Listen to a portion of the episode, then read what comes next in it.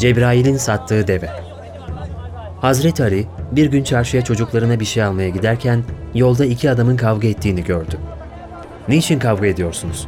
Şu alemde Allah'ı düşüneceğiniz değerli vaktinizi niçin birbirinizle mücadelede harcıyorsunuz? dedi. Adamlardan biri diğerinden altı dirhem alacağı olduğunu söyledi. Hazreti Ali cebindeki altı dirhemin tamamını onlara verdi. Eve eli boş döndü. Fatıma Tüz Zehra, ''Ya Ali, hiçbir şey almadın mı?'' dedi. İmam Ali, ''Almadım ama ara düzelttim.'' Hazreti Fatıma'nın yüzünde nurlu bir tebessüm. Memnundu kocasının cömertliğinden. Hasan'la Hüseyin açlıktan ağlamaya başladılar. Çifte güzellerin açız, açız feryatlarına babalarının yüreği dayanamadı. Yine yollara vurdu kendini. Yolunun üstünde elinde besili bir deveyle duran bir adam. ''Ya Ali, bu deveyi sana satmak isterim.'' dedi. ''Param yok. Al, sonra ödersin.'' ''Ne kadar istiyorsun?'' ''150 dirhem.'' Aldım gitti. İmam Ali deve yedeğinde Medine yollarında yürürken bir başka adam çıktı karşısına. ''Ya Ali, ne güzel bir deve. Sat bana.'' ''Olur.'' ''Ne kadar istiyorsun?'' ''Ne verirsin?'' ''Nedir pazardaki karşılığı?'' ''Ben 300 almak istiyorum.'' ''Ama ben 150'yi aldım.'' ''Olsun.'' Hazreti Ali ilk defa gördüğü bu satıcı ve alıcı karşısında hayretteydi. Bunlar nasıl insanlardı böyle? İmam Ali eve bir sürü yiyecekle döndü. Allah'ın Resulü ile karşılaştı. Allah Resulü, gel bakalım ya Ali, şu deve hikayesini bir anlat diye tebessüm ettiler. Hikmet şehrinin kapısı İmam Ali olanları bir bir anlattı. Allah'ın Resulü, sen ki ara düzelttin, Allah Cebrail'le sattı, Mikail'le geri aldı. Her kim ki ara yapar, birleştirir, düzeltir, ikilikten insanları kurtarırsa o bendendir. İslam irfanının Allah Resulünden sonraki pınarı İmam Ali'dir. Çifte güzeller Hazreti Hasan ve Hüseyin çağlarının en nezih, en terbiyeli, en aydın iki çocuğu olarak işte böyle bir evde ve böyle bir iklimde yetişiyorlardı.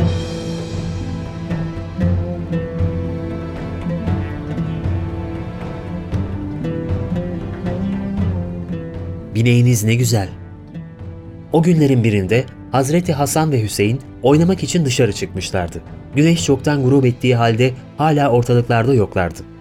Hazreti Fatıma annemizin içi daralmıştı. Babaları da yoktu ki araması için göndersin. Babasına koştu. Kızı Fatıma'nın yüreğinin bir güvercin yüreği gibi attığını gören sevgili peygamberimiz sallallahu aleyhi ve sellem telaşa gerek yok kızım.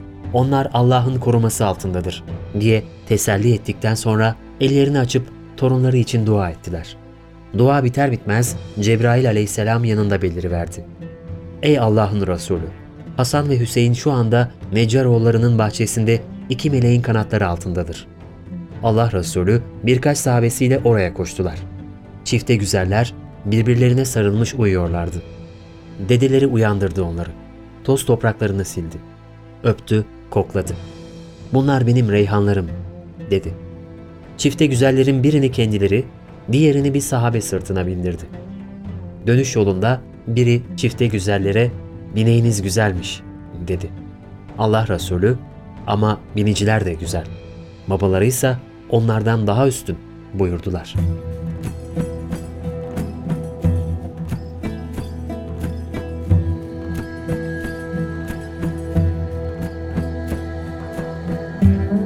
Cebrail de ona yardım ediyor. Yine o günlerin birinde çifte güzeller güreşiyordu. Güllerin efendisi "Ha Hasan, ha Hasan" diyerek Hazreti Hasan'a yardım ediyordu. Hazreti Fatıma annemiz "Ya Resulallah, siz Hüseyin'e yardım etmeli değil misiniz?" diye sordular. Allah'ın Resulü buyurdular. Baksana, Cebrail de ona yardım ediyor.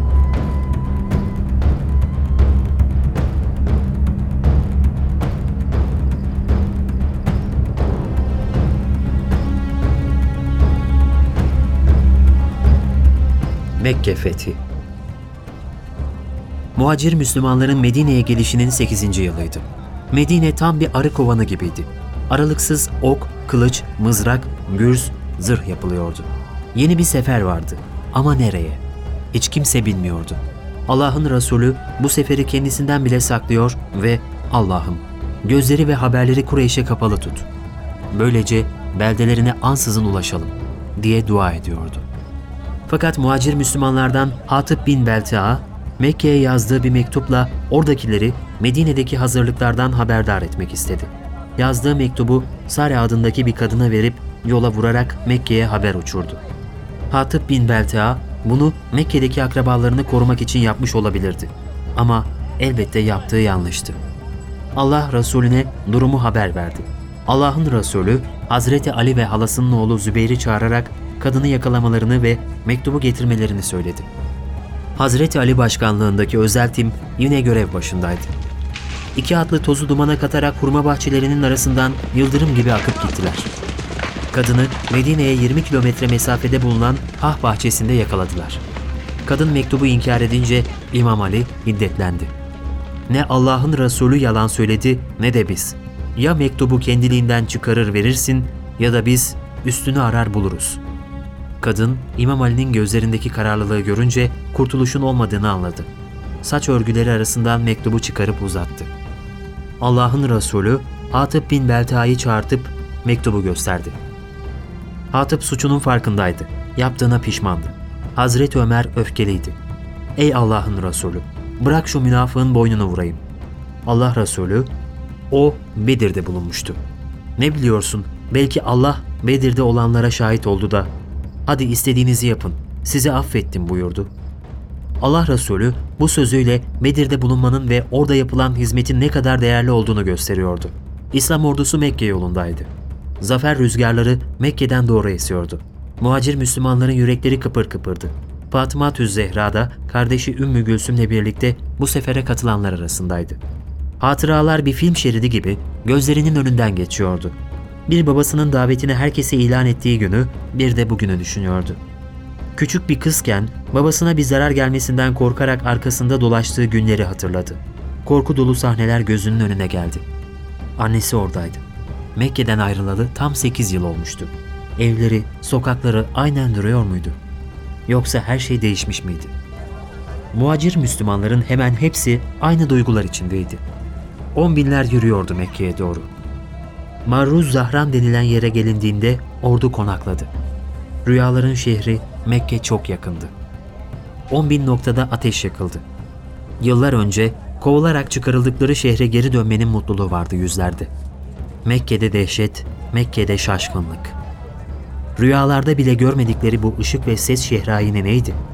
Yeni bir dünyanın doğum sancıları içindeki Mekke'de kalpten kalbe, evden eve kandil kandil ulanan iman ışığı, sıçradığı Medine ve çevresini bir nur beldesi haline getirdikten sonra ilk doğduğu şehri bütün ihtişamıyla kuşatmıştı.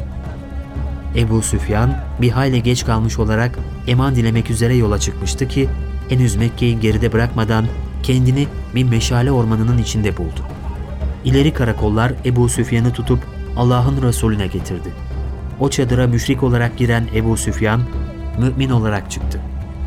Mekke, günün ilk taze ışıklarında yıkanırken İslam ordusu savaş düzeninde Marruz Zahran Vadisi'nden ayrılmaya ve akmaya başladı. Birlikler bayrakları açtılar. Önce Halit bin Velid ve askerleri yürüdü. Bunlar Beni Süleymlerdi.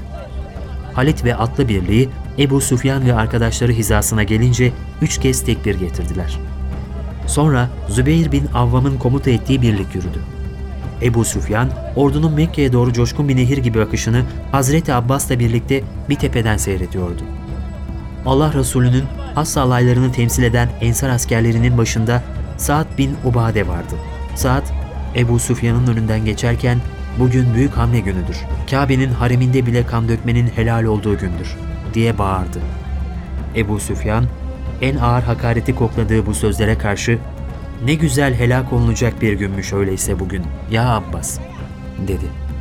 Hazreti Sa'd'ın bu sözü Ensar tarafından kan dökmek istendiği manasına alınmış ve kainatın efendisini sallallahu aleyhi ve sellem mahzun etmişti.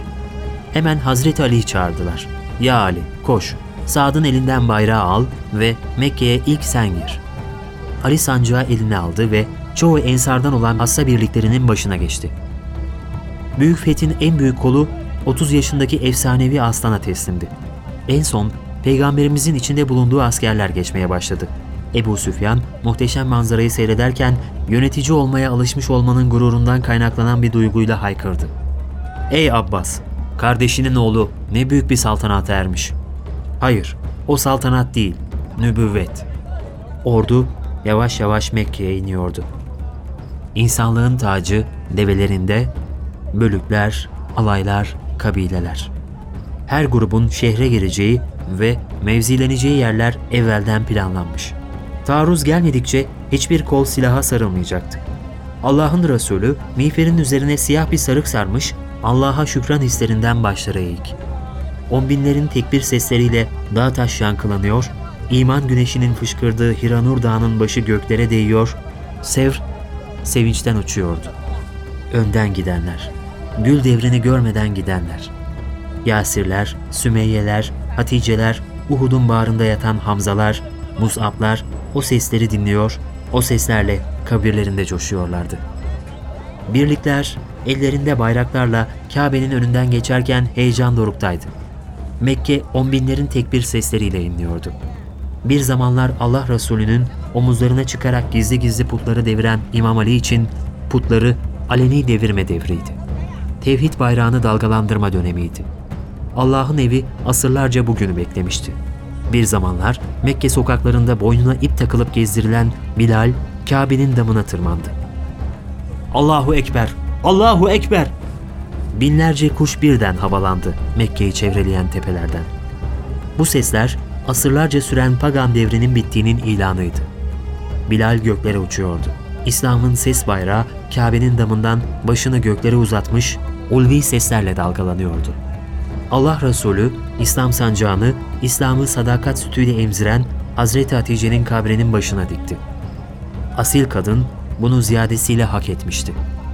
İslam'ın zaferini kabrinden seyretmek onun hakkıydı. Allah'ın Resulü çadırını da bu sadık eşinin kabrine yakın bir yere kurdurdu. Hazreti Fatıma bundan büyük bir mutluluk duydu. Allah'ın Resulü Kabe'nin yanında toplanan Mekke'nin mahşeri mahcuplarına seslendi. Ben size Yusuf'un kardeşlerine dediği gibi diyorum. Bugün size kınama yoktur. Gidiniz. Hepiniz serbestsiniz.''